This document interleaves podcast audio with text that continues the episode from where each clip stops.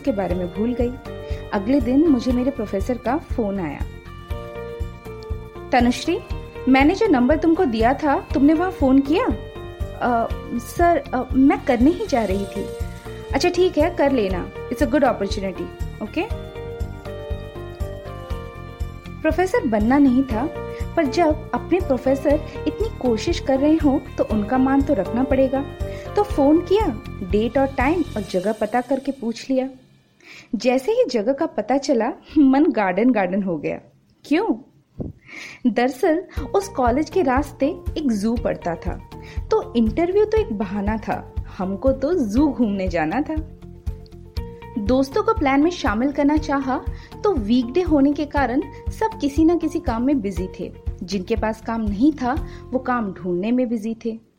तभी सामने माँ पर नज़र गई। माँ अभी तो मेरी एक तरह से छुट्टियाँ ही चल रही हैं। चलो कल जू घूमने चलते हैं। इतनी गर्मी में बेटा जू कैसे जाएँगे? एक काम करते हैं, मॉल चलते हैं। थोड़ी शॉपिंग भी कर लेंगे। क्या माँ, तुम कभी भी मेरी बात नहीं सुनती हो? अच्छा ठीक है, चलो, जू चलते हैं। अच्छा जू तो पाँच बजे तक खुला रहेगा तो उससे पहले बगल के कॉलेज में एक छोटा सा काम था, वो भी निपटा लेंगे। ठीक है? और मैं और माँ पहुँच गए जू नहीं कॉलेज मेरे इंटरव्यू के लिए। मुझे लगा था कि हमारे प्रोफेसर साहब ने कोई पर्सनल जुगाड़ लगाया होगा, पर वहाँ तो 25 से लेकर 50 तक की उम्र के 50 लोग पहले से ही मौजूद थे। दो चार से बात करने पर तो मुझे अपनी डिग्री छोटी लगने लगी। कोई एम था तो कोई पीएचडी पक्का था कि यहाँ मेरा सिलेक्शन तो होगा ही नहीं। माइक्रोबायो के एंट्रेंस की बात और थी, पर यहाँ तो बात पढ़ाने की थी। मेरे आसपास के कैंडिडेट्स को देख माँ धीरे से कान में बोली, यहाँ तो तेरा रिजेक्शन पक्का है। बस चार बजे से पहले सब निपट जाए, ताकि असल जिस काम के लिए आए हैं, वो भी हो जाए। माँ बाहर वेटिंग एरिया में बैठी रही और मैं अंदर इंटरव्यू के लिए चली गई। जब परफॉर्मेंस की उम्मीद खुद से ज़ीरो हो और कुछ खोने का कोई डर ना हो देन आई स्वेयर कॉन्फिडेंस खुद ब खुद आ जाता है। मेरे बेबाक रवैये और सेल्फ कॉन्फिडेंस से दिए गए जवाब से इंटरव्यूअर्स इतने इम्प्रेस हो गए कि तुरंत ऑफ़र लेटर दे दिया। I know it sound like a cake walk indeed it was was माँ को तो पता ही था कि सिलेक्शन होने नहीं वाला। तो बाहर आते ही सबसे पहले पूछा तो जू चलें?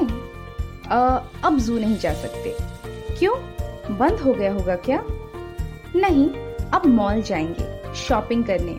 साड़ियाँ जो खरीदनी है नेक्स्ट मंथ ज्वाइनिंग है। And mom could not have been happier as for me the salary was double than my previous one so I was happy to अब आप सोच रहे होंगे कि कहानी में एडवर्टाइजिंग तो कहीं है ही नहीं। आ रही है, आ रही है, बताती हूँ। जो आपको पसंद हो, वो आपको मिले ना मिले, जो आपको पसंद नहीं है, वो आपके गले आके ज़रूर पड़ती है। कॉलेज में पढ़ाने के लिए मुझे जो सब्जेक्ट दिया गया था, वो था एडवर्टाइजिंग एंड मार्केटिंग कम्युनिकेशन। तो अगले छह महीने में एडवर्टाइजिंग की मैंने सारी किताबें चाट डाली। इतना तो मैंने अपनी स्टूडेंट लाइफ में भी नहीं पढ़ा था, जितना दूसरों को पढ़ाने के लिए खुद पढ़ना पड़ता था। और फिर एक टिपिकल हिंदी फ़िल्म की तरह, जहाँ पहली नज़र में लड़का लड़की एक दूसरे से नफरत करते हैं और फिर कुछ ऐसा होता है कि वो दोबारा मिलते हैं और कुछ समय बाद प्यार हो जाता है। मुझे भी हुआ। बस फ़र्क सिर्फ़ इतना था कि मुझे एडवर्टाइजिंग से प्यार हो गया और मैंने टीचिंग छोड़ दी। अब एडवर्टाइजिंग से प्यार हो गया तो टीचिंग क्यों छोड़ दी? आप पूछेंगे। ताकि मैं एडवर्टाइजिंग को और भी करीब से जान पाऊँ। मैंने एडवर्टाइजिंग एजेंसी ज्वाइन कर ली और तब से हम साथ साथ हैं। और आप पूछेंगे तो जर्नलिज्म का क्या हुआ? जब देखा कि न्यूज़ के नाम पर भी खबरों को मसालेदार और सनसनीखेज बनाकर बेचा ही जा रहा है तो सोचा जब बात बेचने की है तो ऐसे ही बेच ले। ज़िंदगी में हम बहुत कुछ प्लान करके चलते हैं। फिर ज़िंदगी हमारे लिए कुछ और ही प्लान कर लेती है। कई बार पूरी शिद्दत से फाइट मारने पर भी हमें वो चीज़ हासिल नहीं हो पाती जो हम हासिल करना चाहते हैं। ऐसे में हमारे पास दो रास्ते होते हैं। या तो ज़िंदगी की दिखाई राह को एक्सेप्ट कर लें और चल पड़े, या फिर एक्सेप्ट ना करें और कोसते हुए आगे बढ़े। क्योंकि आगे तो बढ़ना है ही। तो एक बार जजमेंटल ना होकर एक्सेप्ट करके देखिए। क्या पता आगे कुछ बहुत अच्छा लिखा हो। हो सकता है आगे चल के आपको अपनी उम्मीद से कई गुना ज़्यादा मिल जाए।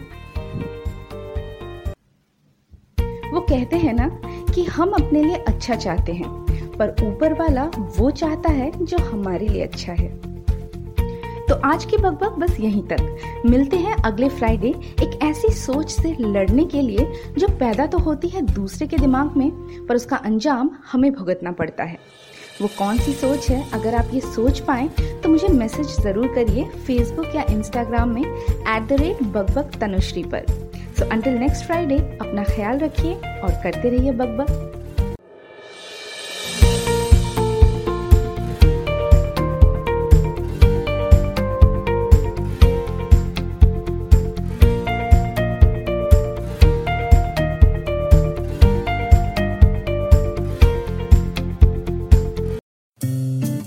इस हब हॉपर ओरिजिनल को सुनने के लिए आपका शुक्रिया। अगर आप भी अपना पॉडकास्ट लॉन्च करना चाहते हैं तो हब हॉपर स्टूडियो वेबसाइट पे रजिस्टर करें और एक मिनट के अंदर अंदर अपना खुद का पॉडकास्ट लॉन्च करें। यही नहीं स्टूडियो देता है आपको पूरी आज़ादी कहीं भी, कभी भी अपना पॉडकास्ट लॉन्च करने की सिर्फ़ तीन आसान स्टेप्स में। तो साथ में अपना पॉडकास्ट शुरू करने के लिए तैयार। Just hop on hub hopper simply content